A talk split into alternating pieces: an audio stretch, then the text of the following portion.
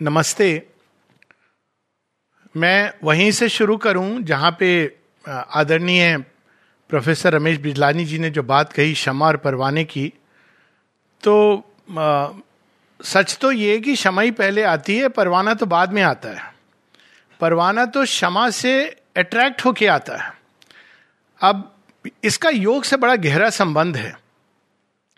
अक्सर लोग ये सोचते हैं कि मनुष्य योग करता है, मनुष्य को योग की पद्धति है, और आमतौर पर जब योग की बात होती है तो यही होता है कि एक सेट ऑफ़ प्रैक्टिसेस जो जो इसमें आपको संलग्न होना है, इसके द्वारा यही ये प्राप्त होगा। अंत में आपको भगवान मिल जाते हैं। जो योग प्रणालियाँ भगवान को मानती हैं, ऐसी भी योग प्रणालियाँ हैं जो ईश्वर को नहीं मानती। या वो एक सीमित योग होता है जिसमें मन और शरीर का तालमेल, इसको भी लोग योग कहते हैं। लेकिन वो तो एक अज्ञान के घेरे में घूम रही है। योग का असली प्रारंभ तो तब होता है जब मन की भूमि का अतिक्रमण होता है। या हम अपनी बाहरी चेतना से भीतर जाकर एक जो वेल है हमें, जो सेपरेट करती है क्षमा से, उस वेल को चीर कर हम उस समा के दर्शन करते हैं, जिसके बारे में कबीर दास जी ने बड़े सुंदर ढंग से कहा, घूंघट का पटखोलरी तो है पिया मिलेंगे। शेयरविंद इसको अपने अंदाज में कहते हैं। सावित्री में एक पंक्तियाँ हैं, जब सावित्री योग का प्रारंभ करने वाली हैं तो बड़ी इंस्पायरिंग वो वो उनका योग है कि इस संसार की समस्या, कैसे ये संसार बदले, कैसे इससे मृत्यु, अचित, अंधकार चला जाए। इसी भाव से हम देखते हैं कि बुद्ध ने भी राज विभूति को त्याग करके योग का मार्ग पकड़ा। इस संसार में अचित अंधकार कैसे जाए? लेकिन बुद्ध ने जो मार्ग दिखाया वो था संसार से बाहर जाने का मार्ग। लेकिन सावित्री के लिए समस्या यह है कि वो इस संसार में रहकर यहाँ पर अचित अंधकार, मृत्यु, शोक, रोग इत्यादि पर विजय की बात करती है। तो जब वो बैठती हैं योग निष्ठ किसको कहा जाता है? वो पंक्तियों में, बुक सेवन, कैंटो टू में आता है। जैसे ही वो बैठती हैं, ये देखती हैं कि ये तो तभी संभव है जब सबसे पहले हमारे हृदय की गुफा में जो चैत्य सत्ता है, वो बाहर आकर हमारे ऊपर शासन करे। तो अभी तो हमारे ऊपर शासन ईगो सेल्फ का है। यानी हमारा हम बचपन से हमारी, हमारे साथ एक नाम, सरनेम, उसके आगे बहुत सारी पहचान पत्र हमें दे दिए जाते हैं। कई लोग जैसे बहुत सारे क्रेडिट कार्ड लेके घूमते रहते हैं, लेकिन उनको यही नहीं पता कि और कई बार वो क्रेडिट कार्ड दिखाने के होते हैं। जो असली वाला होता है, वो लास्ट में निकालते अच्छा ये नहीं चल रहा, वो इंटरनेशनल वाला है। तो हम भी ऐसी ना जाने कितनी झूठी काल्पनिक पहचानें अपनी लेकर के ढूंढते हैं। और जितनी अधिक हमारी ये आर्टिफिशियल पहचाने हैं, उतना कठिन है योग में प्रवेश करना। ये भी एक समस्या है, क्योंकि उनको छोड़ना बड़ा मुश्किल होता है। वो बड़ी सुंदर एक पंक्ति है अमीर खुशरो जी की, कि छाप तिलक सब छीनी मुझसे नैना मिलाई के। तो भगवान तो सबसे पहले हरण करते हैं, वरण करते हैं, हरण करते हैं, फिर रूपांतरण करते हैं। तो ये शेयरविंद अपने अंदाज में सावित्री में कहते हैं कि but for this high spiritual change to be कौन सा चेंज रूपांतरण, मन, प्राण, शरीर, सारा जीवन, पार्थिव जगत का रूपांतरण। But for this high spiritual change to be the heavenly psyche must put off her veil अब देखिए चेंज इसमें डिफरेंस क्या है कबीर जी की लाइन में? कबीर दास कहते हैं, घूंघट का पट खोल रही तो पिया मिलेंगे। शेयरविंद क्या कह रहे हैं? The psyche must put off her veil and step into common nature's private room common nature's rooms ordinary rooms उस बाहरी चेतना में आना। और तब वो बताते हैं कि जब सावित्री को ज्ञात होता है, यानी हमको लगता है कि हम पट को खोल रहे हैं, लेकिन वास्तव में पट तो जो मनुष्य क्या करता है, समा तक जाता है जब वो करीब होता है तो क्षमा खींच लेती है। दैट इज़ हाउ वो पट तो वो खोल लेते हैं। तो घूमट, घूंघट का पट खोल रही, यहाँ पर रिवर्स है कि the heavenly psyche must put off her veil और तब वो जो अवस्था बताते हैं, वास्तव में योग निष्ठ व्यक्ति की क्या अवस्था होनी चाहिए? योग एक प्रोसेस प्रक्रिया मेथड ये टेक्निक ये सब शेयरविंद हमको मुक्त कर देते हैं इन ट्रैपिंग से। तो योग के लिए क्या अवस्था होनी चाहिए योगनिष्ठ व्यक्ति की? उसमें बताते हैं कि obedient to high command she sat Savitri बैठ गई हैं, क्योंकि उनके अंदर ये कमांड है कि भाई, योग का मार्ग पकड़ो। Time life and death were passing incidents that veiled by their obscurity her sight they must be push aside pushed aside अब योग इस प्रकार होता नहीं है जब हम दुनिया भर की नाना प्रकार की चीज़ों में उलझे हुए हैं, अपनी चेतना को उलझाए हुए हैं। ये कई बार लोग ऑल लाइफ इज़ योग तो हम सरफेस चेतना पे अपनी चेतना हमारी भटकती रहे। तो हम योग कर रहे हैं ऑटोमेटिक ये प्रोसेस नहीं है। हमें इतना इंपॉर्टेंस हो जाना चाहिए इंपॉर्टेंट भगवान हमारे लिए, कि हमारा जीवन चला जाए, हम जी सकते हैं, लेकिन भगवान चले जाए तो हम नहीं जी सकते। माता जी से एक बार किसी ने पूछा mother will you tell us something about yoga तो माँ कहती हैं why do you want the yoga for ये पहली वार्ता है माँ की, उन्नीस की। पहली वार्ता। तो कहती है, योग तुम्हें क्यों करना है? तो पहली चीज़ है कि हमारा मोटिव क्या है? फिर वो कहती हैं to gain some powers to help humanity none of these motives are sufficient to tell you that you are ready for the path हम योग में क्यों प्रवेश कर रहे हैं? पहली चीज़ हमें अपने आप से यह प्रश्न करनी है। और फिर वो कहती है do you want the divine for the sake of the divine भगवान को भगवान के लिए चाहते हो? इसलिए नहीं कि हमें क्या मिल जाएगा उनसे। Do you want the divine for the sake of the divine is the divine the raison d'être of your existence क्या तुम्हारी सत्ता का एकमात्र उद्देश्य ईश्वर है? और ये एक फंडामेंटल कॉमन एलिमेंट है सारे योगों में। जो भी एक रियल योग है, मैं उस योग की बात नहीं कर रहा हूँ जो आजकल प्रचलित हो गया है कि आप स्वस्थ रहिए, मस्त रहिए और सारे असुर की तरह भी, असुर ने भी योग किया था। लेकिन उस योग की बात नहीं कर रहा हूँ। ये वो योग है जो सनातन योग है। और उसकी ओरिजिन क्षमा, यानी जो ओरिजिनल पावर जो इस सृष्टि में योग कर रही है, वो भगवान है। ये सोचना कि हम योग कर रहे हैं, ये तो रिवर्स कर देना है पूरी चीज़ को। योग भगवान कर रहे हैं और आज से नहीं कर रहे हैं। When darkness was dense and covered with darkness he was seated within hate immense and alone और इसी का वर्णन ऋग्वेदों में आता है, जब हम देखते हैं कि वो प्रारंभ की एक अवस्था है जब देवता भी नहीं है, और वह जो है, उसके बारे में कुछ नहीं कह सकते, वो है भी और नहीं भी। कौन कह सकता है? और तब वो अपने अंदर से हिरण्य गर्भ वो एक गोल्डन वूम वो क्या है? वो तप के द्वारा इस सृष्टि का सृजन होता है। इस योग का प्रारंभ यही है। अब वो कैसा योग है ये कि जहाँ भगवान अपने आप को सृष्टि के साथ जोड़ देते हैं। दिस इज़ योगा प्रारंभ में और क्यों जोड़ देते हैं? ताकि धीरे धीरे धीरे सृष्टि के कण कण में दिव्यता प्रकट होने लगे। लेकिन एक योग की विचारधारा ऐसी भी है कि भगवान ने सृष्टि बनाई, उसके बाद वो सूर्यो यथा सर्वलोक से चक्षु। हालाँकि इसका अर्थ भिन्न है, किंतु सूर्य आमतौर पर कि वो तो एक विटनेस पुरुष है और सृष्टि को देख रहे हैं और जब वो सृष्टि को और पुरुष तत्व तो लीन करता है तो बंध जाता है, ऐसा प्रतीति होती है। जब उसे अलग हो जाता है तो मुक्त हो जाता है। इस कारण हमारे अंदर योग को लेकर के एक ऐसी विचारधारा पनपी, जिसमें हमने सृष्टि और सृष्टिकर्ता, उन दोनों के बीच में एक भेद क्रिएटर और क्रिएशन के बीच में खाई लगा दी, कि ये दोनों मिल नहीं सकते। ये दोनों तो परस्पर बिल्कुल अलग हैं, और वहीं से ये सारी मानसिकता आई। Worldly life and spiritual life Shri Aurobindo क्या कहते हैं कि मेरे लिए इन दोनों में भेद नहीं रहा, क्योंकि प्रारंभ से ही मेरे सारे अनुभव दिस वर्ल्डली और अदर वर्ल्डली थे। अब शेयरविंद का अगर हम, वैसे उनको पहले भी स्पिरिचुअल एक्सपीरियंसेस जिसको कहा जाता है ट्रेडिशनली पहले भी हुए थे इंग्लैंड में भी। पर अब देखिए आप कि वो अपोलो बंदर पे क्या हो रहा है, वो स्टेप कर रहे हैं जहाज़ से। और ये, उस समय ये नहीं कि शेयरविंद बैठ करके कोई मेडिटेशन कर रहे हैं। और अचानक उनको एक वास्ट काम डिसेंडेड अपॉन मी जो उनके साथ रहता है। तो वो ये पूर्व धारणा जो योग की है कि हम कोई स्थान, नियत करके, आश्रम में जा करके हम इस प्रकार से बोल्ड स्ट्रेट बैठ करके ध्यान करेंगे, वो एक, ठीक है, उसका एक महत्व है, लेकिन हम कोडिफाई करने के प्रयास में, हम इतना अधिक मेथड्स में चले गए कि हमने उसके सार को हम भूल गए। मेथड्स की अपनी एक यूटिलिटी है, हर व्यक्ति का अपना एक मेथड होता है, और उस, वो मेथड उसके लिए वैलिड है। एक व्यक्ति के लिए घुटने पर बैठ करके ऊपर हाथ उठा के ये कह देना कि, हे प्रभु, ये उसका मेथड है। लेकिन अगर वो सबको कहे कि तुम ऐसे करो तो वो योग नहीं रहा, वो रिलीजन बन गया। तो योग और रिलीजन में एक अंतर है। योग भगवान से जुड़ने का एक तरीका है और प्रारंभ कैसे होता है, भगवान ने वास्तव में कभी हमसे अलग नहीं हुए। He has never separated himself from creation लेकिन एक प्रतीति होती है। जैसे गर्भ में जो बच्चा होता है, उसको ये प्रतीति होती है, अगर प्रतीति होती है कि वो अलग है, और उसके अंदर एक बड़ी छटपटाहट होती है, वो गर्भ से जब किक मारता है तो शायद वो ये कहना चाह रहा है कि मुझे कब बाहर निकालोगे इस अंधकार से। माँ क्या कहती है? बच्चा बड़ा हो रहा है। तो कई बार हमारे जीवन में जब कष्ट आते हैं earth pains were the ransom of its present delight but for joy not for grief this earth was made तो हमारे अंदर भी कई बार एक छटपटाहट होती है, एक स्टाइफलिंग फीलिंग होती है कि ये क्या संसार है, ये समस्या है, वो समस्या है। जगन माता कहती है, थोड़ी देर प्रतीक्षा करो, तैयार हो रहे हो।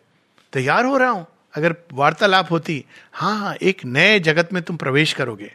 तो बच्चा थोड़ी देर शांत हो जाता है। फिर बीच बीच में वो किक करता है। फिर एक समय आता है जब उसको बहुत कंस्ट्रिक्शन फील होता है। उसके लिए वो जीवन मरण का अवसर है। आप कभी अगर आप देखें प्रकृति की सारी घटनाएँ कहीं ना कहीं सांकेतिक होती हैं। बच्चा जब जन्म ले रहा होता है, उससे अधिक खतरनाक अवस्था वास्तव में कोई और लाइफ में उसके नहीं होती है। Purely from the physiological point of view एक संकरे से पैसेज से नैरो पाथ से उसको बाहर आना है नए जगत में। उसको कुछ नहीं मालूम है। कोई बैक्टीरिया वायरस हाइट परसेप्शन कुछ नहीं मालूम है कि वो कहाँ प्रवेश करेगा, कहाँ लैंड करेगा। उसको पहला लेसन दिया जा रहा है योग का। माता जी कहती हैं when you come to yoga you must be ready to hang with nothing else but faith बच्चा कैसे आता है?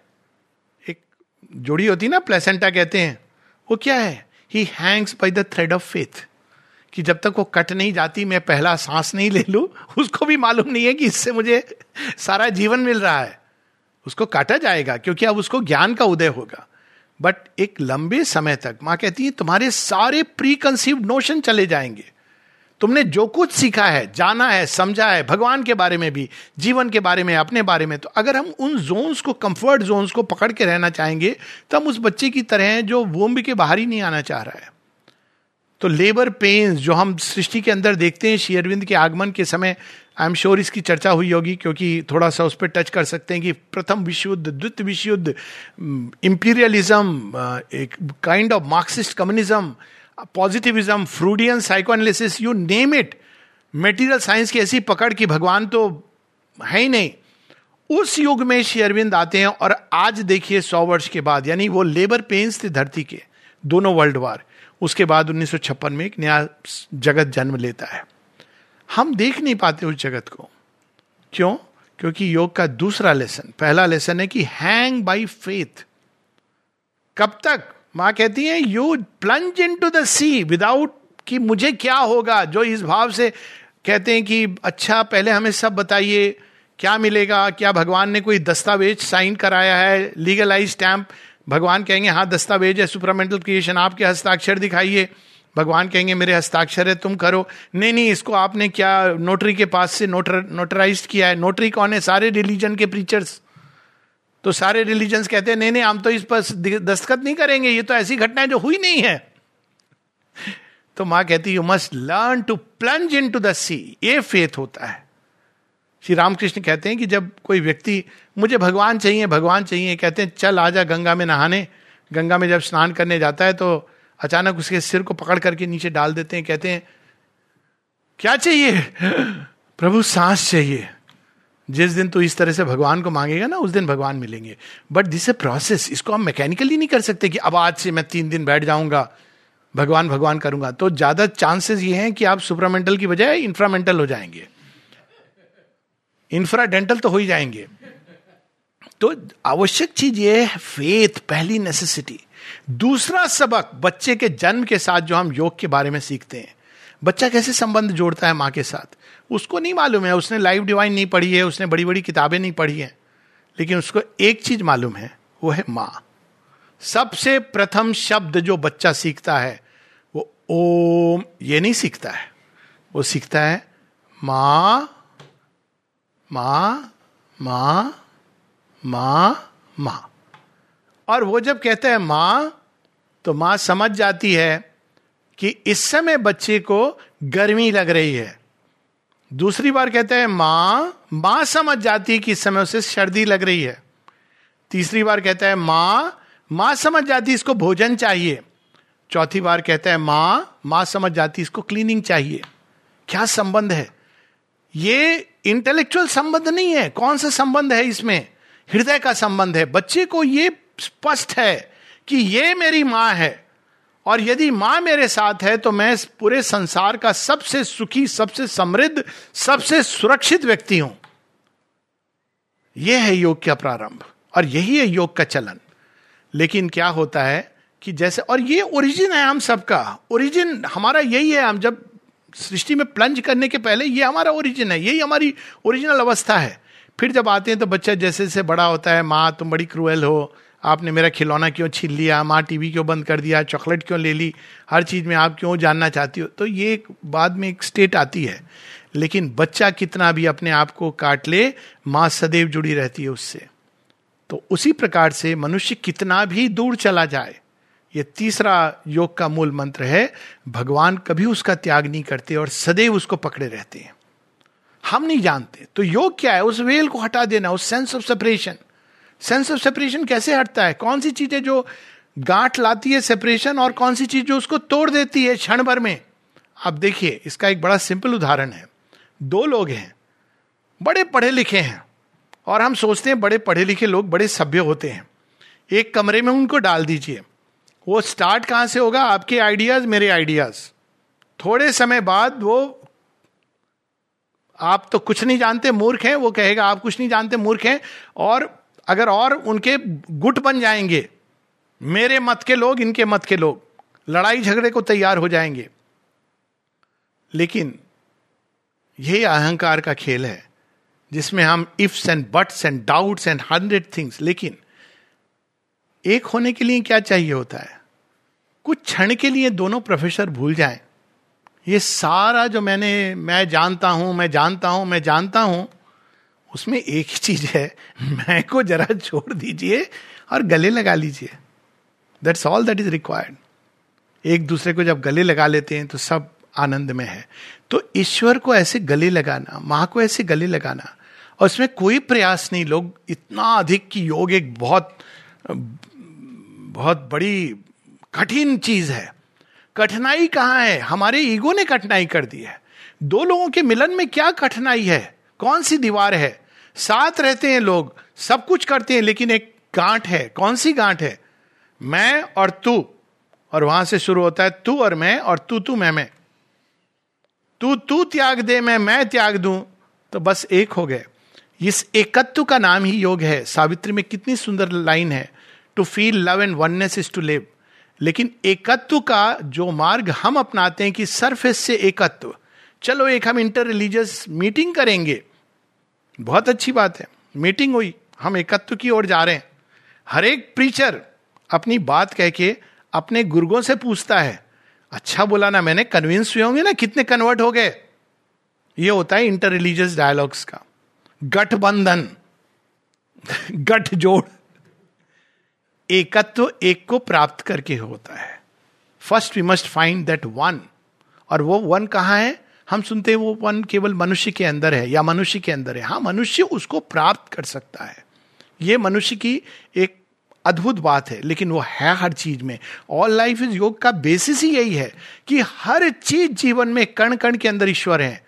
और क्या कर रहे हैं वो? केवल साक्षी नहीं है, प्रकट करने का प्रयास कर रहे हैं। आप उसमें सहयोग दीजिए।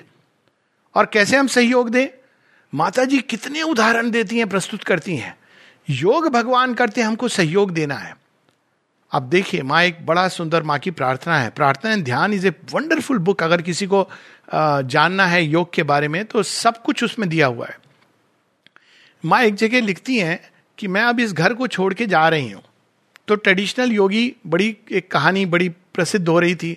कंटेक्स्ट में वो सब ठीक है कि मैं तो यहाँ पर एक, वो दुनिया मेरे बाबुल का घर, ये दुनिया ससुराल। अब समस्या ये होती कि आप ससुराल में ध्यान नहीं रखोगे? मतलब इस तरह से इतना नेगेटिव बना दिया ससुराल को। ससुराल को तो और सुंदर बनाओगे।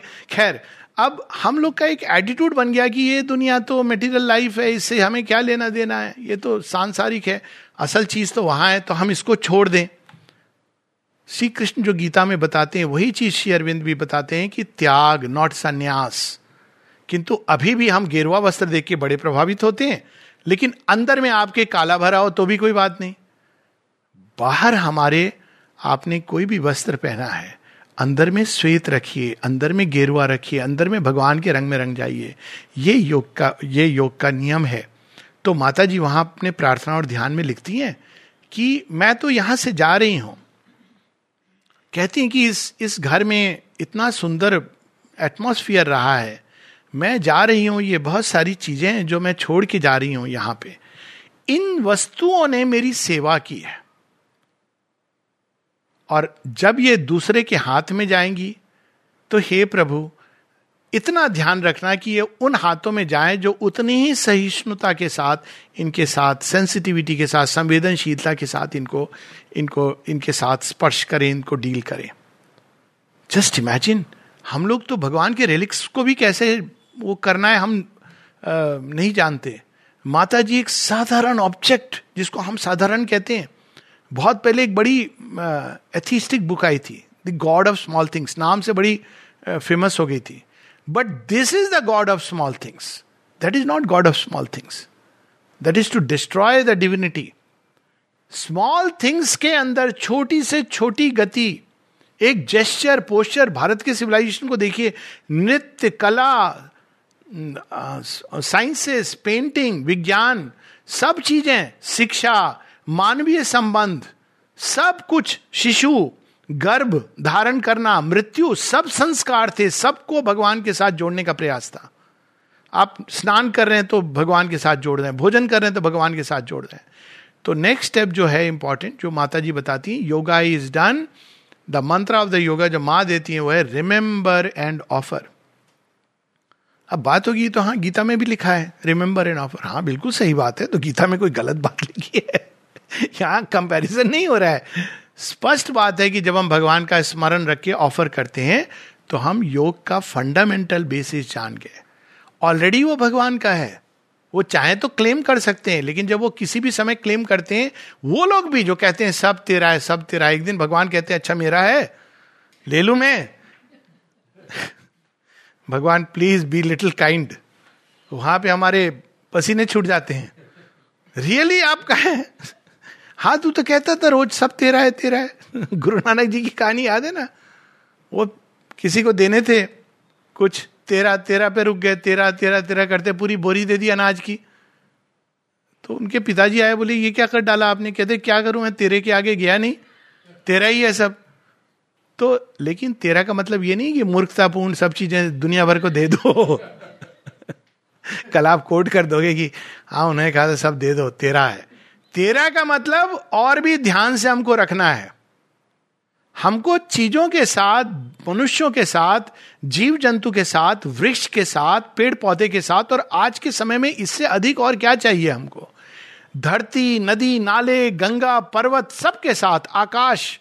Let us not talk philosophy but practice कि ये सब भगवान का है तो हम कैसे उसके साथ व्यवहार करेंगे? क्या हम अपने घर में अपनी पत्नी या पति के साथ भी आजकल I mean cycle is changed हम ऐसा व्यवहार करेंगे कि जैसे वो कोई बहुत बड़ा, हम ऐसा ही व्यवहार करेंगे कि वो भगवान का है। हम क्यों कलुष लाएँगे? क्यों हम क्वारल करेंगे? हाँ अलग भी होना है। तो आप बाई ऑल मीन्स क्योंकि हर की, हर किसी की अपनी यात्रा है।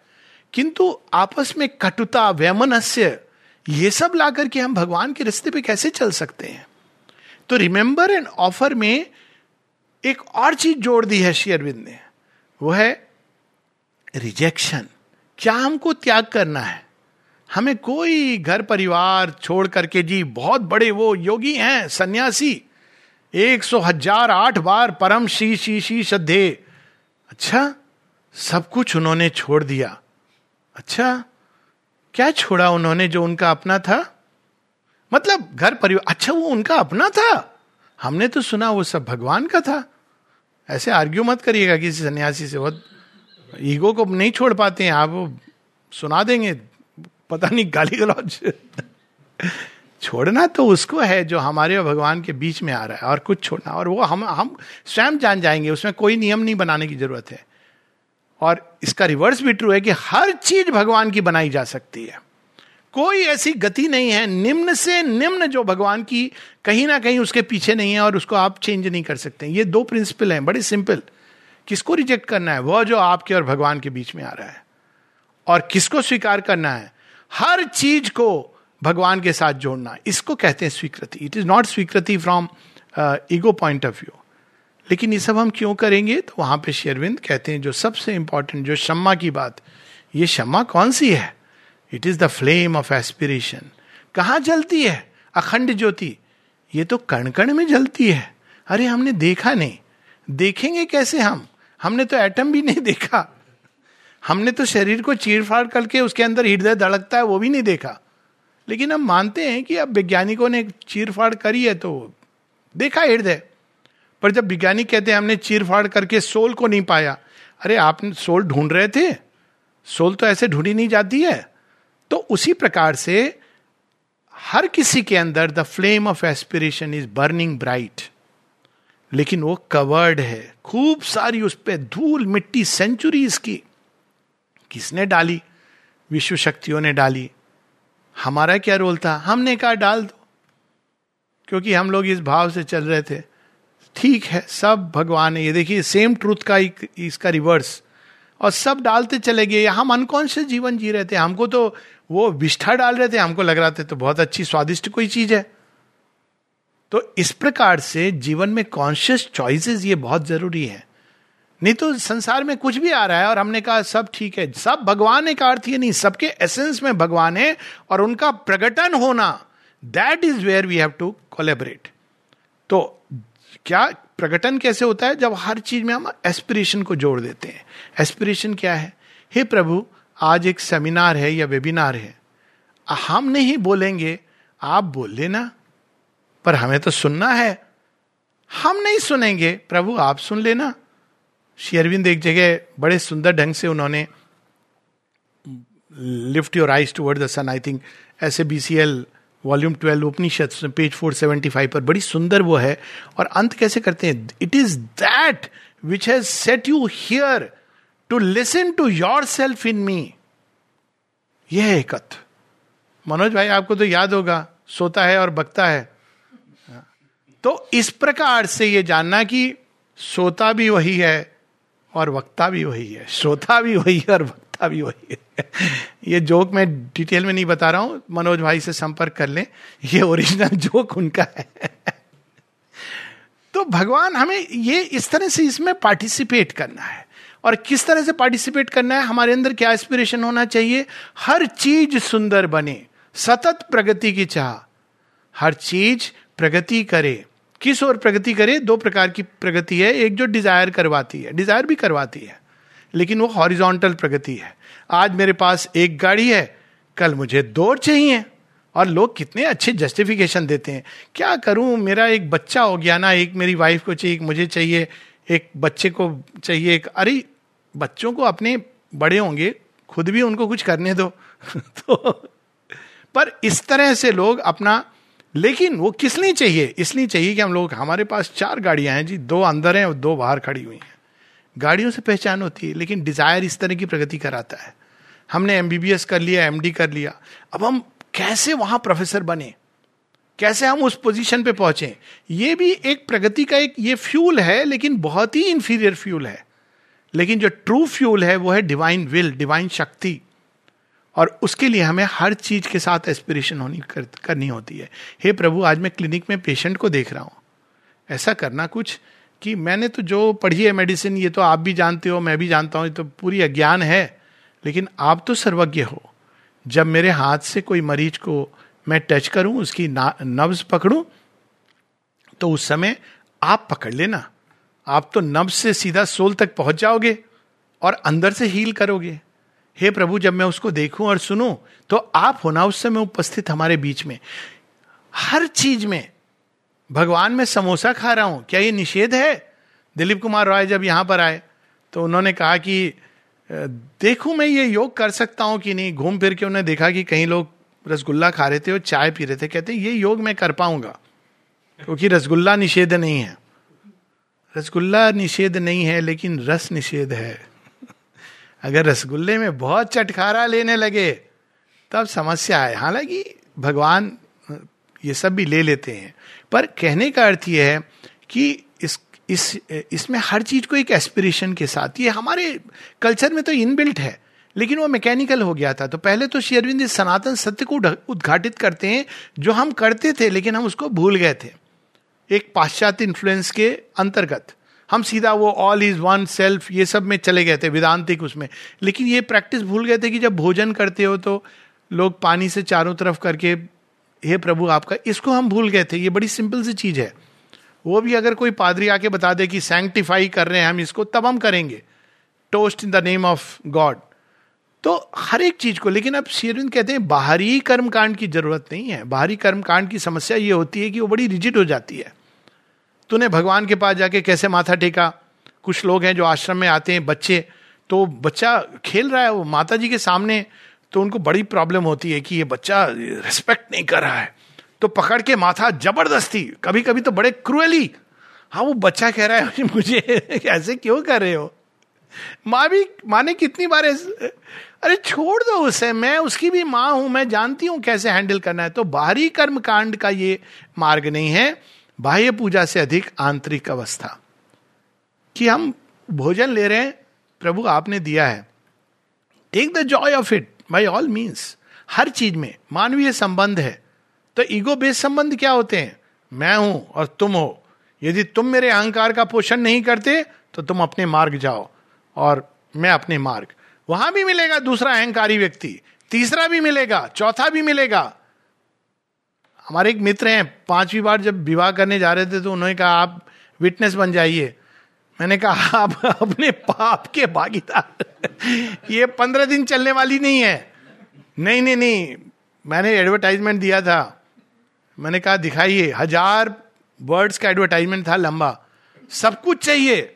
कॉन्वेंट एजुकेटेड भी चाहिए, सुंदर, सुशील गृहिणी भी चाहिए वर्किंग वुमेन भी चाहिए, सब कुछ मतलब थाउज़ेंड वर्ड मैंने कहा, इसके लिए आपको मरणोपरांत स्वर्ग में ही मिल सकता है ये, वो भी डाउटफुल है। क्योंकि स्वर्ग में भी ऐसे ऐसे कांड हुए हैं कि आपको कुछ पता नहीं। पंद्रह दिन एग्जैक्टली एज पर प्रोडिक्शन तो बात ये नहीं है कि आपने ये विवाह, ये ये सब हम लोगों ने इसको, सबको समाप्त कर दिया है, क्योंकि हमने इसको इंस्टीट्यूशनलाइज कर दिया। हम जिस युग में प्रवेश करें, उसमें इंस्टीट्यूशन नहीं है। ट्रूथ है। ट्रूथ क्या है? माता जी ने सिंप्लीफाई कर दिया।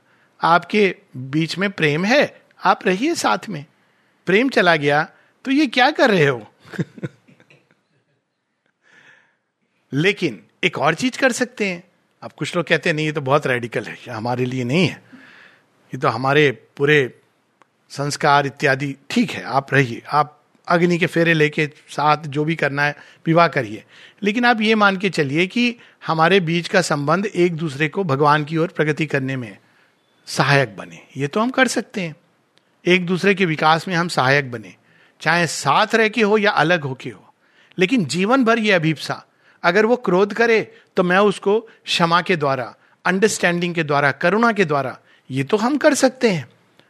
माता जी एक जगह बताती हैं कि how to cure will in the world वो कहती हैं, बहुत सिंपल चीज़ है। आप यू वो राजयोग का मेथड बताती हैं। बुद्धिस्ट में भी ये करते हैं। Q replace it with the opposite vibration आपके प्रति कोई घृणा कर रहा है। ये नहीं कह रही कि युद्ध मत लड़ो। श्री कृष्ण भी ये नहीं कह रहे हैं। लेकिन आप पहले अपने अंदर करुणा का भाव लाओ। आपको अगर युद्ध लड़ना है, अर्जुन गीता में, लेकिन इसीलिए गीता और महाभारत ये कॉम्प्लीमेंट्री है। कई लोग इसको जब अलग करके देखते हैं they can't understand it complement क्या है? गीता से आप उस आंतरिक अवस्था को प्राप्त करो, उसके बाद आप संसार के समर संग्राम में उतरो। बिना उस आंतरिक अवस्था के आपका समर संग्राम, ये तो लाइक एनी अदर वार है। और उसका कोई मतलब नहीं है। तो इस प्रकार से हम अधिक अधिक हर चीज़ को ऊपर उठाने के लिए क्या चीज़ होती है? अग्नि। अग्नि का क्या काम होता है? दो चीज़ करती है अग्नि। एक हर चीज़ को शुद्ध करती है और हर चीज़ को ऊपर उठाती है। यही यज्ञ है। यज्ञ क्या है? कोई भी गति। सिंपल से simple. Even holding a hand reading a book कोई भी चीज़ कुकिंग सिटिंग स्लीपिंग अभिप्सा की अग्नि द्वारा हम उसी चीज़ के अंदर एक नई चीज़, एक नया वाइब्रेशन प्रारंभ कर देते हैं।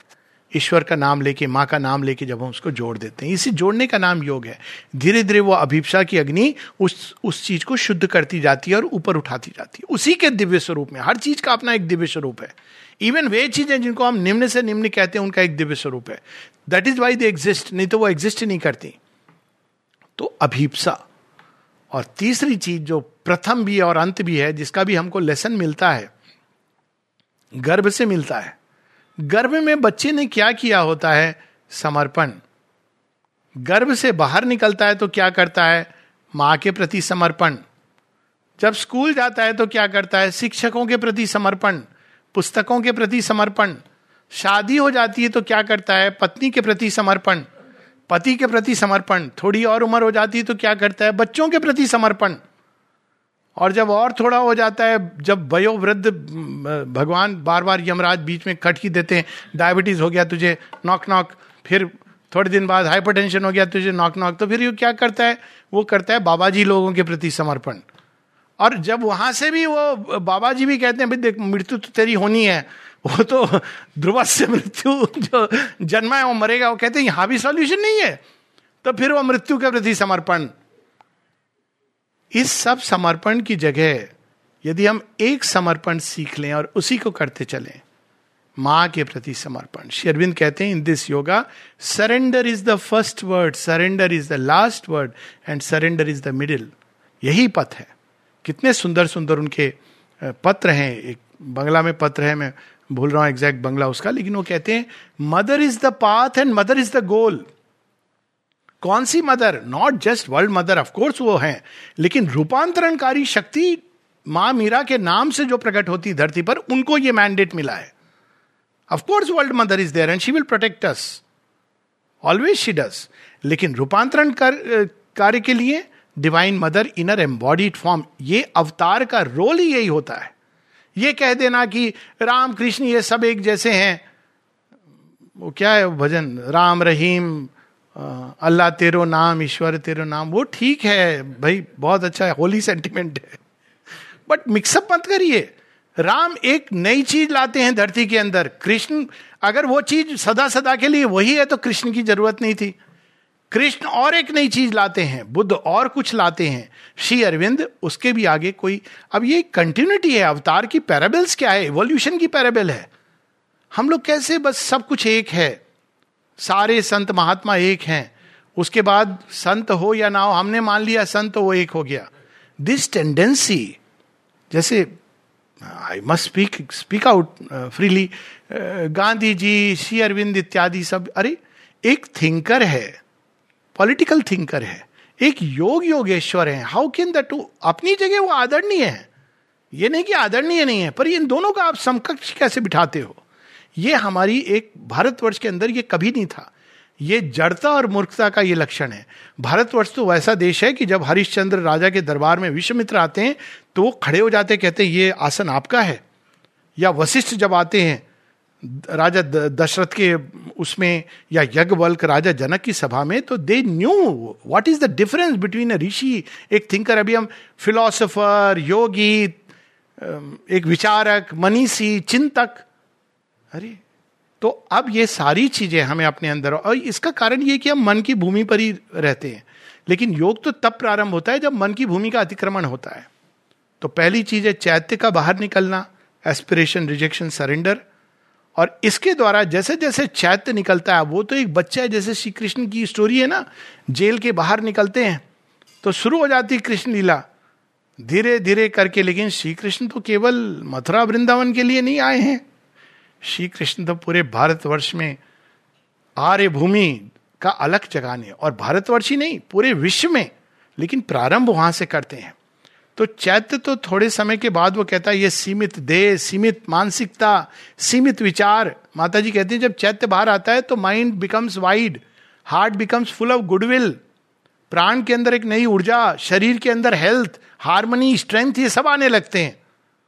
क्योंकि वो तो असल हमारा जो स्व है, क्षमा है तो वो जब चैत्य बाहर आता है धीरे धीरे वो सब चीज़ को जैसे घर में जब बहू आती है तो कितना भी आप उसको रेजिस्ट करो, पुरानी परंपरा, वो अल्टीमेटली उसको चेंज करेगी। अगर पति सहयोग देगा तो जल्दी कर देगी। सहयोग नहीं मिलेगा तो धीरे धीरे आप देखें कि एक चीज़ इधर से उधर हो गई। आपको पता भी नहीं चला। अंत में उसने पूरे घर को बदल डाला। और तब हस्बैंड कहते हैं हाँ तुमने तो बड़ा अच्छा काम किया। तो चैत्य भी जब आता है तो अगर हम सहयोग देते हैं तो जल्दी चेंज हो जाता है। अगर हम कोलेबरेट नहीं करते हैं तो फिर वो समय लगता है। लेकिन करेगा ज़रूर। कृष्ण जी की तरह है, बड़ा होगा। अब बड़ा होगा तो उस प्रोसेस में कालिया नाग भी आएगा पूतना भी आएगी त्रिनाव्रत भी आएगा। लोग बड़ा घबरा जाते हैं कि भगवान हमारी गारंटी है कि हमारे जीवन में कोई कष्ट नहीं होगा। ज़रूर होगा क्यों नहीं होगा? प्रगति करना चाहते हैं, हम छलांग लगाना चाहते हैं फ्रॉम पांडिचेरी टू लंका। मैं प्रिज्यूम कर रहा हूँ कि ऐसे ही दक्षिण के तट पे जहाँ हनुमान जी पहुँचे थे, क्या पता, कौन जाने। तो वहाँ से वो आप छलांग लगाना चाहते हो, मार्ग में सुरसा भी ना आए, लंकिनी भी ना मिले तो शेरविंद कहते हैं हाँ वैसे संभव है। अच्छा? लेकिन फिर आपको वो फॉलो करना पड़ेगा जिसको सनलिट पाथ कहते हैं। उसका भी वर्णन रामायण में बड़े सुंदर ढंग से प्रविशी नगर कीजिए सब काजा, हृदय राखी कौशलपुर राजा। Keep the mother in your heart and go through life Lankini आएगी, सुरसा भी आएगी, लेकिन जब माँ साथ में है तो जहाँ कृष्ण है, जहाँ पार्थ है, वही विजय है। तो ये चैत्य एक समय आता है जब ये सीमित मानव चेतना को तोड़ डालता है। तोड़ता क्या? उसको इतना थिन बना देता है पेपर थिन कि बस भगवान का एक हल्का सा स्पर्श और सब खुल जाता है। लोग अक्सर कहते हैं, भगवान खोलते क्यों नहीं? क्योंकि इतना कठोर है इंटेलेक्चुअल लेट की उनको हथौड़ा मारना पड़ेगा। और हथौड़ा मार के तोड़ेंगे तो सटक जाएगा आदमी। फिर कहेगा, देखो, भगवान के रास्ते पर चल के क्या होता है? पागल हो गया। डॉक्टर पांडे का मरीज़ हो गया। क्या पता डॉक्टर पांडे के बारे में बोलते हो कि इनका इलाज कौन करेगा इनका इलाज कौन करेगा? क्योंकि वो जब लिड खुलता है तो एक नया दृश्य प्रकट होता है। सारा संसार बदल जाता है। माँ कहती है रिवर्सल ऑफ़ कॉन्शियसनेस हम अंदर से बाहर देखने लगते हैं और ऊपर से नीचे। ऊर्धर्व मूलम। तब सृष्टि बिल्कुल भिन्न नज़र आती है। तब हम देखते हैं तो भगवान प्रकट हो रहे हैं इतने ढंग से। तब हम सही मायने में इस योग में कलेक्टिव योग में प्रवेश करते हैं। इस योग का एक डायमेंशन है कलेक्टिव योग। कलेक्टिव योग ये नहीं है कि हम केवल सब साथ बैठ के कोई study it's very good to do it आज बाबा जी महाराज का भी जन्मदिन है। जोड़िया बाबा थे वो दो चीज़ें बताते थे। वो कहते थे यही चीज़ की नाम जप और पाठ चक्र। दो चीज़ें वो बहुत एम्फेसाइज करते थे। माँ के नाम को करो और पाठ चक्र स्टडी सर्किल रखो। सो ब्यूटिफुल थिंग लेकिन कलेक्टिव योग तो तब प्रारंभ होता है जब हमारी चेतना, विश्व चेतना में प्रवेश करने लगती है। तब हम देखते हैं, अरे, हम तो सोचते थे, मेरे अंदर तो कुछ नहीं है, ये तो दूसरों के अंदर है।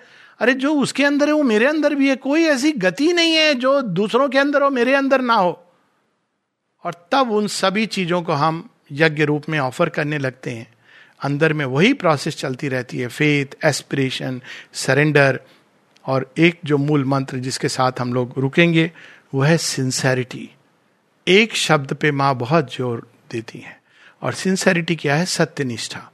सबसे कठिन अगर इस योग की कोई चीज़ है, कम से कम मैं अपने अनुभव से बता सकता हूँ इट इज़ सिंसेरिटी सिंसेरिटी का अर्थ क्या है? हर चीज़ में अल्टीमेटली हम वर्ण करें सत्य का। सत्य मतलब वो वाला लीगल सत्य नहीं, कि हर चीज़ के अंदर एक ट्रूथ है और वो ट्रूथ प्रकट होना चाहिए। हमारी मानसिक धारणा के अनुसार नहीं। हम जैसा सोचते हैं, हमारा ईगो जो कंफर्ट जोन्स नहीं। हर चीज़ के अंदर कोई सत्य है। हर व्यक्ति जो हमारे संपर्क में आता है, उसके अंदर एक सत्य है। और वो सत्य विजित होता है। दैट इज़ वॉट श्रुत उपनिषद से सत्य में वो जयते नानृतम।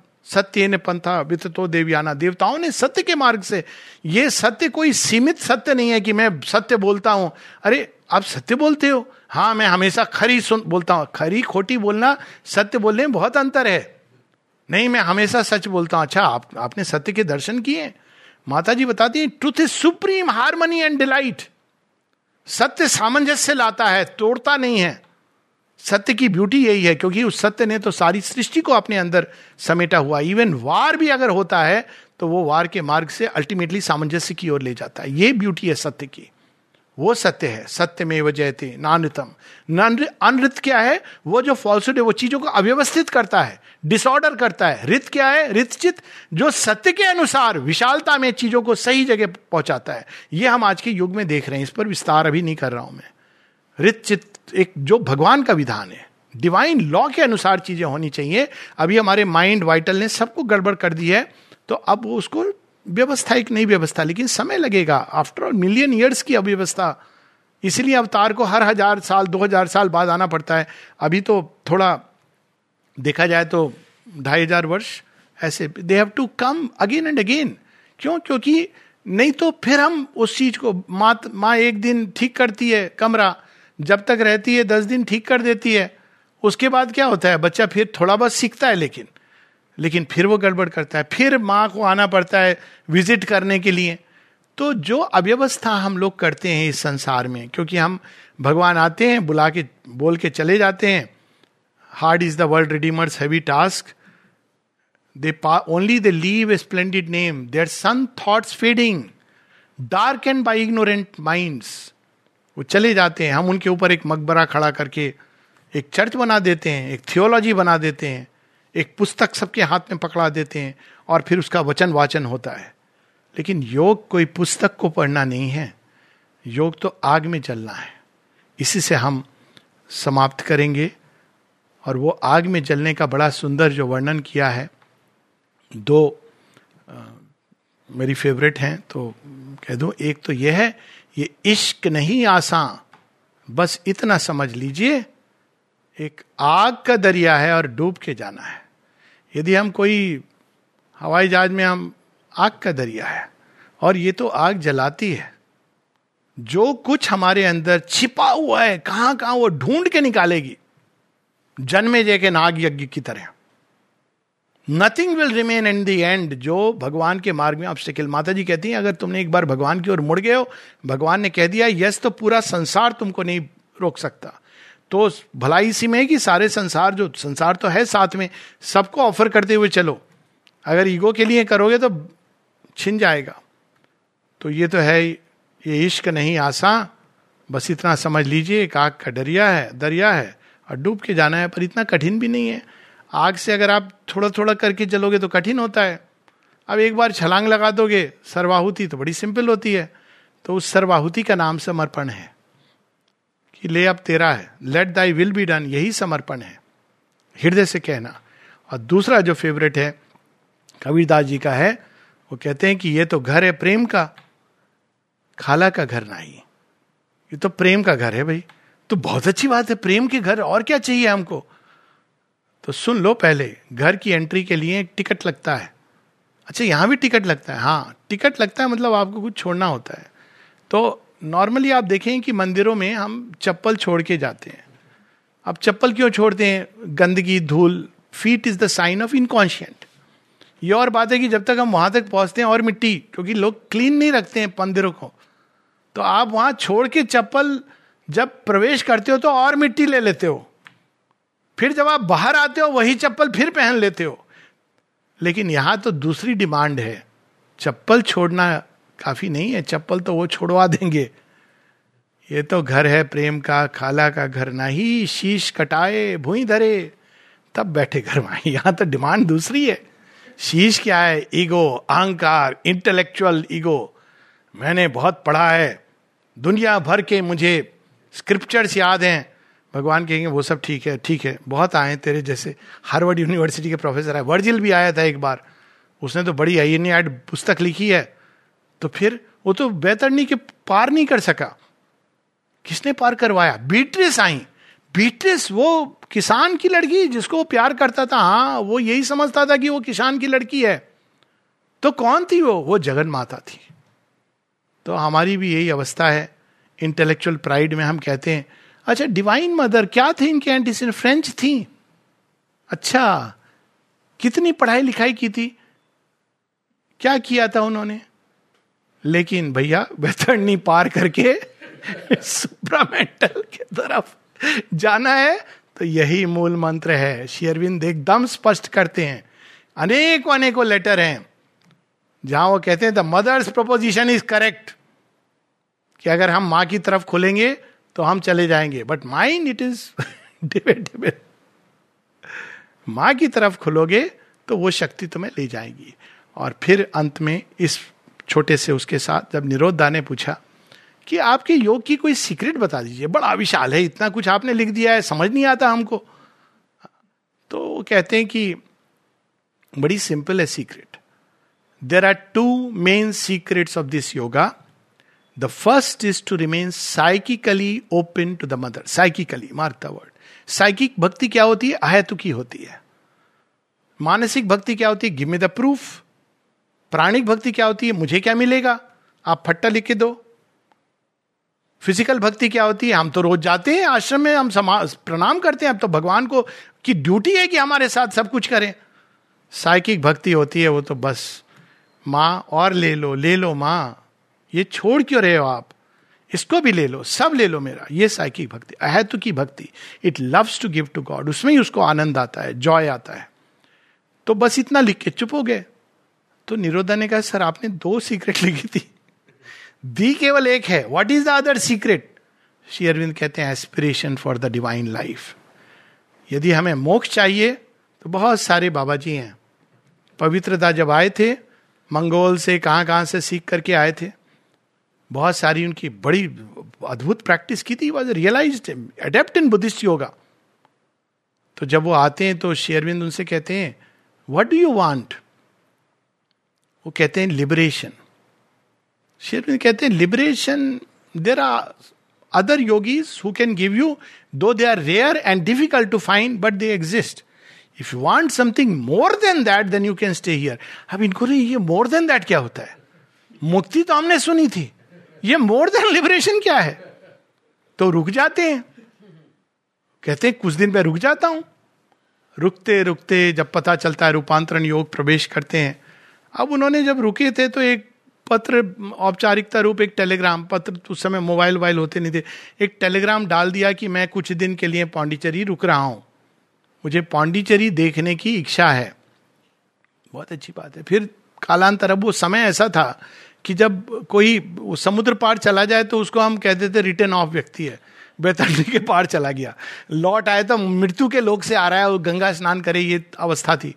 अब ये नहीं पहुँचे अब वो सब अपने अपने जीवन में व्यस्त हो गए। बीस वर्ष बाद इसको याद आई इस, इसका क्या हुआ? जो मेरा मेरा मित्र था तो उन्होंने तब तक तो उनका ओरिजिनल नेम तो सेंट हिलेयर था। अब यहाँ तो पवित्र बन गए पवित्रता। तो उन्होंने टेलीग्राम भेजा कि you said that you were in Pondicherry seeing so I am taking chance मतलब कि पता नहीं कहाँ है? लास्ट टेलीग्राम जहाँ।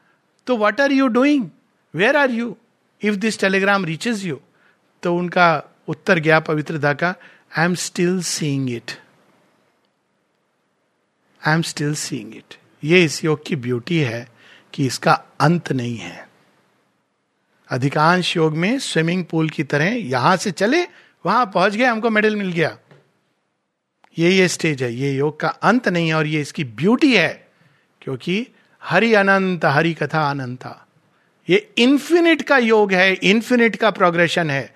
जब तक धरती के अंदर एक भी कर्ण स्वर्णिम नहीं हो जाता, दीप्तिमान नहीं हो जाता उस सूर्य के आलोक से, तब तक ये योग कैसे समाप्त हो सकता है? क्योंकि ये व्यक्तिगत योग नहीं है, ये सामूहिक योग है, समष्टि का योग है, सारी सृष्टि का योग है।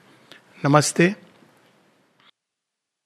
एक प्रश्न आया है भैया उसमें संदर्भ लिखा हुआ है कि माँ ने कहा है कि future of humanity is spirituality is in spirituality तो इसको थोड़ा सा इसके विषय में बात बताएँगे। मे, मेरा भी इससे थोड़ा सा एक रिलेटेड एक वो था कि जो हमने सेमिनार का विषय लिया है संभवामी योगे योगे।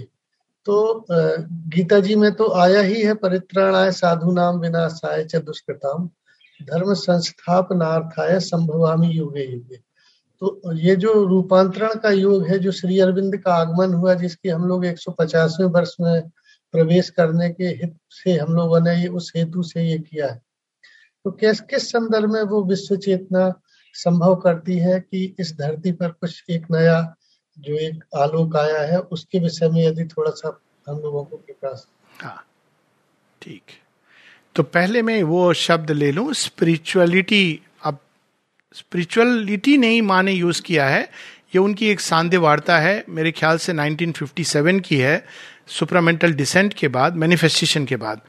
माँ कहती हैं कि the future is the spiritualization of mankind वो श्री अरविंद को कोट भी करती हैं।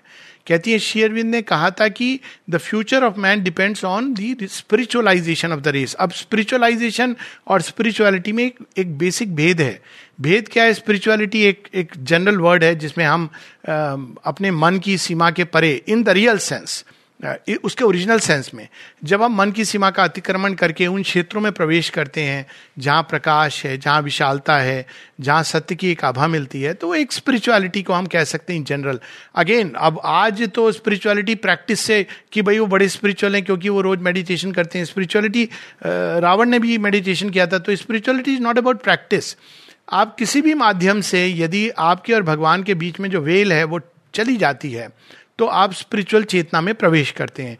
तो स्पिरिचुअलिटी से एक कॉमन अर्थ ये है, लेकिन माँ ने जो शब्द यूज़ किया और श्री अरविंद ने स्पिरिचुअलाइजेशन स्पिरिचुअलाइजेशन का अर्थ ये कि जैसे अभी मन की चेतना मनुष्य को चलाती है, वैसे अब spirit spirit shall you know reveal through matter's face तो स्पिरिट यानी higher consciousness ultimately the divine consciousness वो डिवाइन कॉन्शियसनेस मनुष्य के मन, प्राण, देह को चलाए तो दैट इज़ कॉल्ड स्पिरिचुअलाइजेशन तो उसकी स्टेप्स और स्टेजेस हैं। पहला है साइकिसाइजेशन जिसकी मैंने बात की कि ईगो की बजाय हमारे अंदर जो सच्चा दही है, जिसकी हम बात सुनते हैं कि भाई वो ना जायते मृयते ना कदाचिन वो नैनम छिदंती शस्त्रानी वो हमारे जीवन में प्रवेश करे। वो केवल इसलिए नहीं कि जन्म जन्मांतर वो आ रहा है, जा रहा है। वो गवर्न करे हमारे and must govern his life and thought and speech and act ये पहली स्टेज है। साइकिजाइजेशन फिर है स्पिरिचुअलाइजेशन जिसकी बात करते हैं। जैसे जैसे चेतना का आरोहण होता है, वैसे वैसे हायर माइंड इत्यादि की जो चेतना है, जो धीरे धीरे प्रकाश उनका बढ़ता जाता है, समय का अभाव है, विस्तार में नहीं जा रहा हूँ, पर उसके कारण वो हमारे जीवन को चलाने लगती हैं और उसको मॉडिफाई करती हैं, क्योंकि अल्टीमेटली चलना तो डिवाइन से है, लेकिन हम तैयार नहीं हैं। वो तो इट्स लाइक सेइंग कि हज़ार सहस्र सूर्य अचानक हमें चलाने लगे, नहीं, वो साइकिसाइजेशन और स्पिरिचुअलाइजेशन हमें तैयार करते हैं कि एग्ज़ाम्पल इस स्पिरिचुअलाइजेशन के कंटेक्सट में ले लेता हूँ। अब, और माने इस कंटेक्सट में भी यूज़ किया है कि एक है कि रिलीजन की एज चली गई। अब रिलीजन की एज चली गई का क्या मतलब है? रिलीजन हमें बाँध देता था एक सीमित मान्यताओं में। और फिर अंत में वो डिवीज़न का कारण बन जाता था। फिर वहीं से मत मतांतर भी निकले। सेक्स, कल्ट्स, वो एक नया चीज़ निकली। लेकिन स्पिरिचुअलाइजेशन क्या करता है? वो बाहर की चीज़ों को नहीं, उसके अंदर का जो कोर है, वो हमें दिखाने लगता है। जो आध्यात्मिक चेतना है, वो उसके अंदर के सत्य को हमें दिखाने लगती है। और इस कारण वो हमें एक विशाल भूमि पर ले जाती है। वो वाइडनेस बहुत मुश्किल है एक रिलीजियस व्यक्ति के लिए, क्योंकि वो बंध गया है एक सीमित मान्यताओं में। ये सीमित मान्यताएँ टूट जाती हैं स्पिरिचुअल कॉन्शियसनेस में। वो एक वास्टनेस का क्षेत्र है।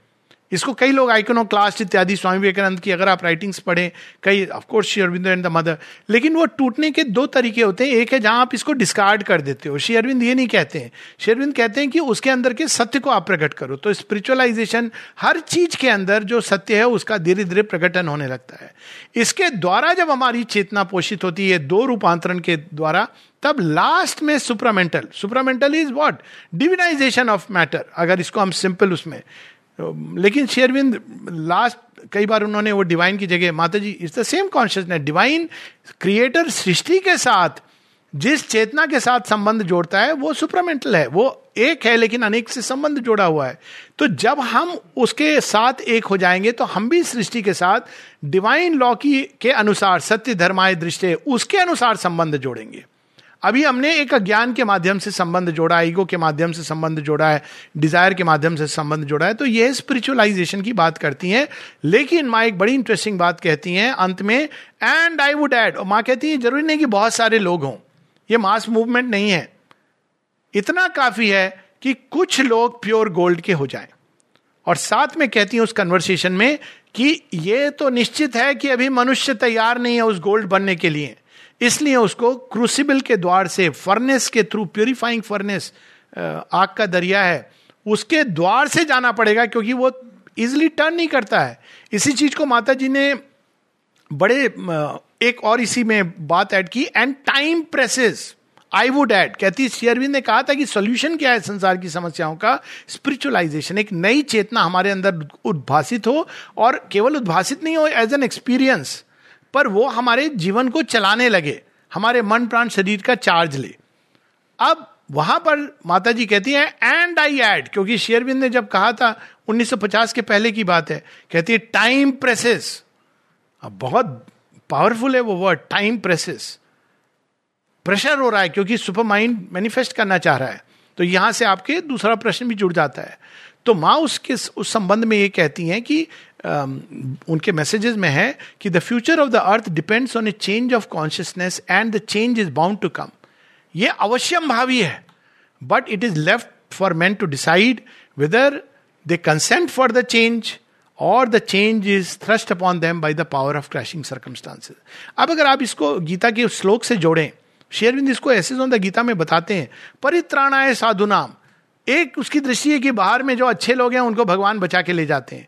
इसकी दूसरी चीज़ ये है कि जो हमारे अंदर गॉड लाइक टेंडेंसीज हैं, जो दबी हैं, छिपी हैं, उन सबको वो त्राण देते हैं। अभी वो, जैसे कर्ण कर्ण का जेनरोसिटी गॉड लाइक है, लेकिन दब कहाँ गई है? अंधकार के अंदर।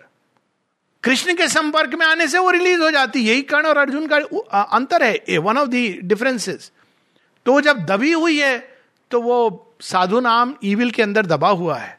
लेकिन जब वो बाहर प्रकट हो जाती है, कर्ण को भी चांस मिलता है तो वो परित्राण आए साधु नाम। उसी प्रकार से विनाश आए चतुष्कृताम एक है कि बाहर से हिटलर मर गया, इस युग में तो बड़े भयंकर असुर आए मच मोर देन उनके सामने तो हिटलर वगैरह के सामने कंस और रावण तो पूजनीय लगते हैं।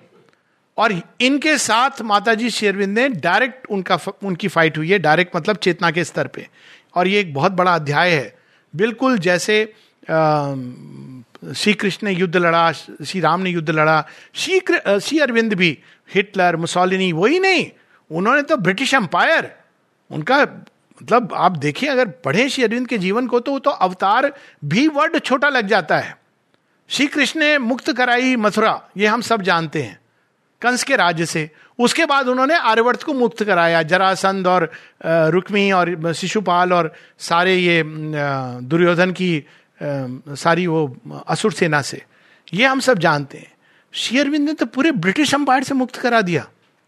कैसे मुक्त कराया? उस माध्यम से जिसने लोगों के हृदय में आग लगा दी।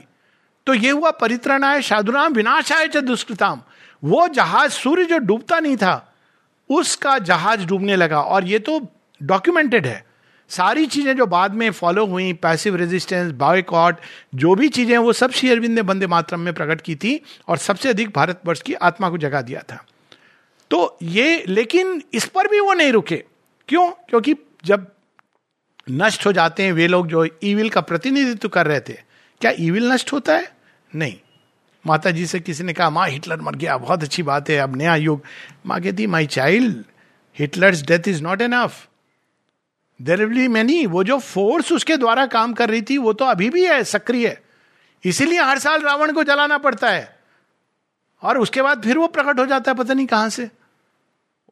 एक बार मार देना काफ़ी नहीं है। वो तो एक फ्रंट पीस है।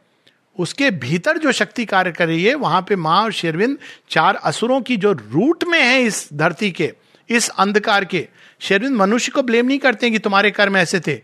वो कहते हैं, इस कर्म के पीछे वो शक्तियाँ थी जो तुम्हें पुश कर रही थी। तुम्हारा केवल ये भूल थी कि तुमने उनको चुना। This much yes we need not have sided with the asura लेकिन मूल प्रॉब्लम उन चार असुरों की है जो उसी चार ओरिजिनल पावर्स के वो इन्वोल्यूशनरी या शेडोज हैं। उन्हीं की छाया है। जैसे रावण विष्णु भगवान की छाया है। उसी प्रकार से जो ये चार असुर हैं जो धरती पर कोहराम मचाते हैं, उनकी छाया है। तो इस बार श्री अरविंद माता जी क्या चाहते हैं? वो कहते हैं, हर बार मैं आता हूँ, अवतार रूप में नष्ट करता हूँ। फिर ये हज़ार, दो हज़ार साल ठीक चलता है। जब श्री श्री कृष्ण चले जाते हैं महाभारत युद्ध के बाद, दो हज़ार, ढाई हज़ार वर्ष तक, दो हज़ार वर्ष तक निश्चित रूप से भारतवर्ष उसी गरिमा को लेकर खड़ा हुआ। और वास्तव में वो फेड होना कब शुरू होती है? चंद्रगुप्त मौर्य के समय से। वरना उसके पहले जितने किंग्स हैं आज़ाद शत्रु, विक्रमादित्य, आप लाइन देख लीजिए। फ्रॉम परीक्षित जन्मे जय इत्यादि दे आर ग्रेट किंग्स वो इतिहास हम लोग पढ़ते नहीं अनफॉर्चुनेटली सीधा मुगल किंग्स पे आ जाते हैं। तो ये आप उन्होंने जो एस्टैब्लिश किया था आर्यवर्त, लेकिन वो असुर टेंडेंसीज नहीं नष्ट हुई थी। तो उन टेंडेंसीज को क्या करना है, वो काम माता जी शेरविंद करते हैं, और वो कहते हैं उसके लिए ओरिजिनल पावर ही है जो इनको नेस्त नाबूद कर सकती है या इनको कन्वर्ट कर सकती है।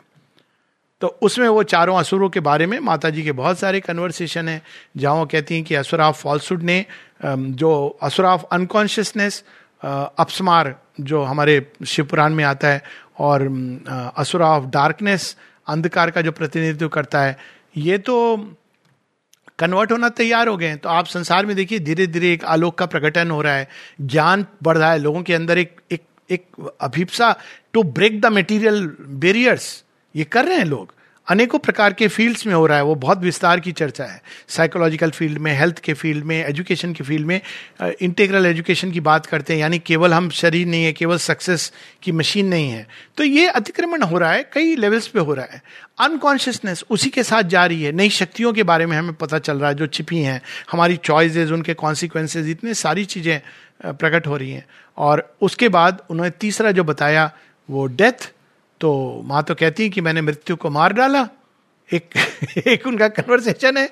वो 1970 का है। तो वो मार डाला का मतलब ये है कि जैसे श्री कृष्ण ने और सावित्री में आता है you be still my instrument पर अर्थ ये है कि मृत्यु एक ऐसी अवस्था है जो हमको सचेतन से एकदम अचेतनता और अंधकार के द्वार से लेकर के फिर से हमको एक न्यू बर्थ में ले जाती है।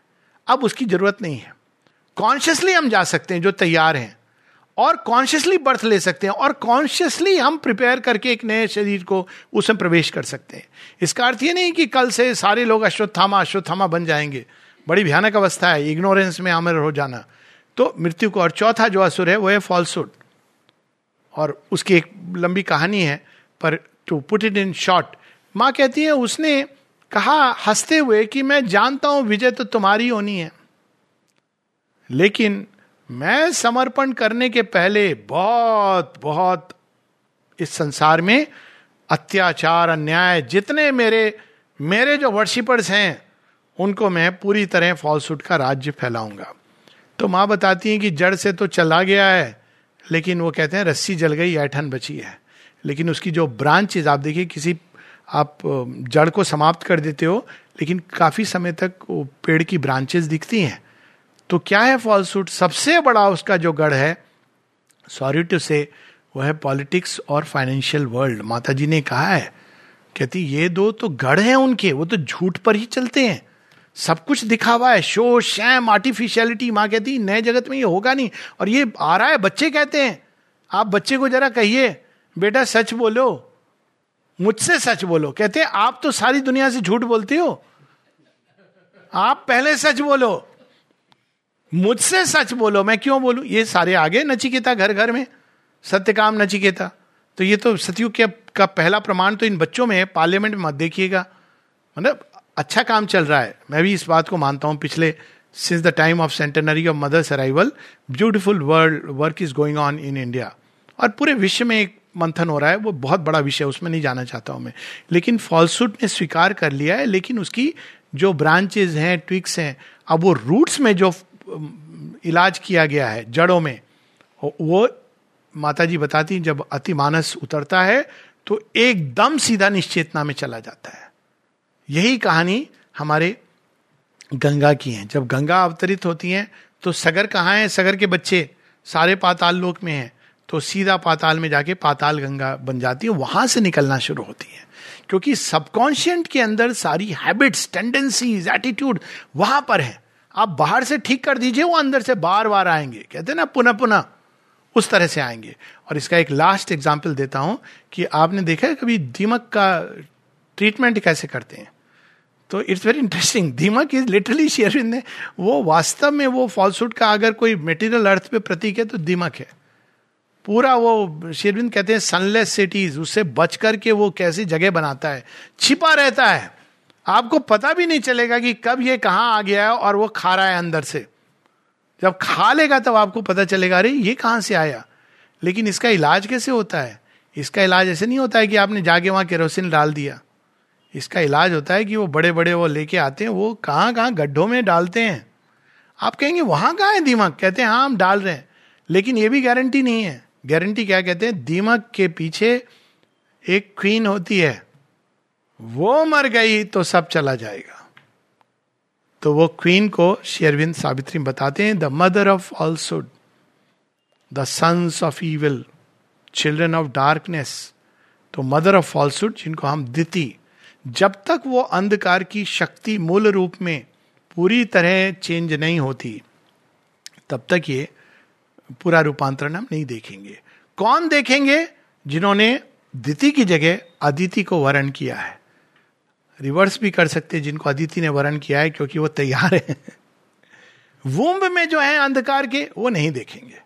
माता जी से किसी ने पूछा कि सुपर माइंड दिखता नहीं दिखता नहीं। माँ कहती my child only like knows like तो हमारा प्रयास ये होना चाहिए कि कैसे हम इस मार्ग में चलें, जिसके लिए माता जी शेरविंद अवतार रूप में संभवामी युगे युगे बार बार क्यों आना पड़ता है? संभवामी युगे युगे टाइटल का दो शब्द बोल दूँ। माता जी कहती है, हर बार अवतार आते हैं ताकि वो मैटर को रूपांतरित करें। ये अद्भुत रहस्य है। क्यों मैटर को रूपांतरित करना? वो लोग कहते हैं ना, भगवान आते हैं, हमको हेल्प करने। ये तो वहाँ से कर सकते हैं। क्या हम काउंटलेस लोगों का ये अनुभव नहीं है? किसी भी मत संप्रदाय में चले जाइए कि जिन्होंने पुकारा और भगवान आगे, गरुड़ छोड़ सीधा पधारे। अजामिल अधम की कहानी हो या गजग्राह की कहानी हो इसलिए नहीं आते हैं भगवान। सोशल रिवोल्यूशन के लिए नहीं आते हैं। ये तो विभूतियाँ करती हैं उनकी। शिवाजी, मुगल साम्राज्य को उन्होंने परास्त कर दिया। तो वो विभूति थे।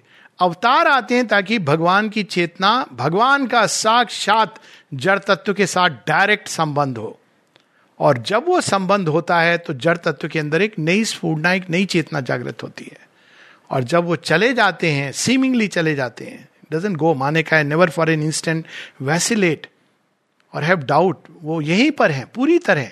लेकिन जब वो हमारी मेटीरियल दृष्टि के पीछे चले जाते हैं तो क्या करते हैं? जो जड़ तत्व के ऊपर उनका स्पर्श हुआ है, वो तो वाइब्रेट वो खोजता है उनको. सावित्री की पहले कैंटो में ही इसका वर्णन है कि वर्शिप प्रेसियंस एंड पावर वो स्पर्श चला जाता है. जैसे वृंदावन से जब चले जाते हैं श्री कृष्ण तो क्या होता है संसार में? वह जो वेदों और उपनिषदों में नहीं है and that is devotional religion is born तो उसी प्रकार से सुपर माइंड ने मैनिफेस्ट किया है, माँ शेरविंद पीछे, हमारी दृष्टि के पीछे क्यों? हाँ बच्चों, थोड़ा तो प्रयास करो। नहीं तो तुम फिर, मैं सामने हो, तुम्हारे, तुम बस ये, मेरे बच्चे की तकलीफ़ है, मेरी वाइफ की प्रॉब्लम है, मेरे कोर्ट केस चल रहा है, इसी में तुम पूरे जीवन को नष्ट कर देते हो। अब मैटर के ऊपर छाप पड़ी है, मैटर के अंदर अभिप्सा जल गई है और उस अभिप्सा से धीरे धीरे और इनफैक्ट और भी कई सारी कहानियाँ हैं, समय की सीमा है 58 की घटना है 59 की घटना है और उन सब में कि अल्टीमेटली मैटर के अंदर उन्होंने सुपरामेंटल बीज बो दिया है। और उसके कारण मनुष्य चाहे या ना चाहे fate shall be change by an unchanging will a branch of heaven transplant to human soil and fate shall be change by an unchanging will तो वो नई विल नई अभिप्सा केवल हमारे हृदय में नहीं हुई है लेकिन धरती के अंदर जड़ तत्व के अंदर स्थापित हो गई है। एंड दैट इज़ वाई जब हम जड़ शरीर को धारण करते हैं तो हम उसको भी धारण करते हैं। अब आने वाले बच्चे 67 के बाद की बात खासकर लेकिन वेल well, हम सब 56 के बाद के हैं तो 56 के बाद जो भी बच्चे आए इस संसार में, वो नई चेतना का स्पर्श लेके आए।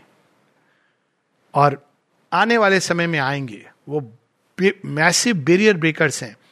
शेयरविंद यहाँ तक लिखते हैं सावित्री में, और माता जी बताती हैं कि इवन गॉड्स देवता भी तब चाहेंगे कि मानव शरीर लेना, ये तो अद्भुत बात है। क्योंकि वह शक्तियाँ, वो प्रेम, वो प्रकाश, जो अब मानव चेतना के अंदर है। मानव शरीर, क्योंकि वो मानव देह रहेगा ही नहीं। वो तो हमारे लोक में भी नहीं मिलता है। तो ये सारी प्रोसेस से बहुत कुछ दिखाई दे रहा है, हो रहा है। एक और कुछ लोग हैं जो कोलेबरेट करते हैं कंसेंट करते हैं, वो एक रास्ते से ले जा रहे हैं, जो क्या बोलते हैं उसको? Channel not green channel diplomatic channel तो उसको, उनको उस रास्ते से भगवान ले जा रहे हैं। और दूसरे लोग हैं जो चोरी चकारी red channel come declare yourself open the whole thing तो ये ये दोनों प्रोसेस से चल रही है। पावर ऑफ़ क्रशिंग सरकमस्टांसेस भी हो रही हैं। दूसरी ओर ऐसे भी लोग हैं जो श्री अरविंदो नामे आनंदो, जोगी राजो नमो नमो, मीरा माता, जगत भ्राता करुणामयी नमो नमो, ये गाते हुए भी जा रहे हैं। ये कौन सा पथ लेंगे, ये हमें चुनाव करना है। पर जाना तो अवश्यम भावी है। नमस्ते। बहुत बहुत धन्यवाद, आलोक भैया। आपने जब 67 कहा था तो मुझे लगा शायद मैं कुछ चूक गया, फिर आपने 56 तक ले गए। अब इतना तो पार्शियलिटी करूँगा मैं। चलो थोड़ा सा आपने उसको खींच दिया तो हम सब उसमें आ गए। थैंक यू वेरी मच हम भी हैं हम भी हैं। कितने रुचि पूर्वक आलोक भाई ने इस विषय को रखा है। सचमुच समय का भी पता नहीं चलता है।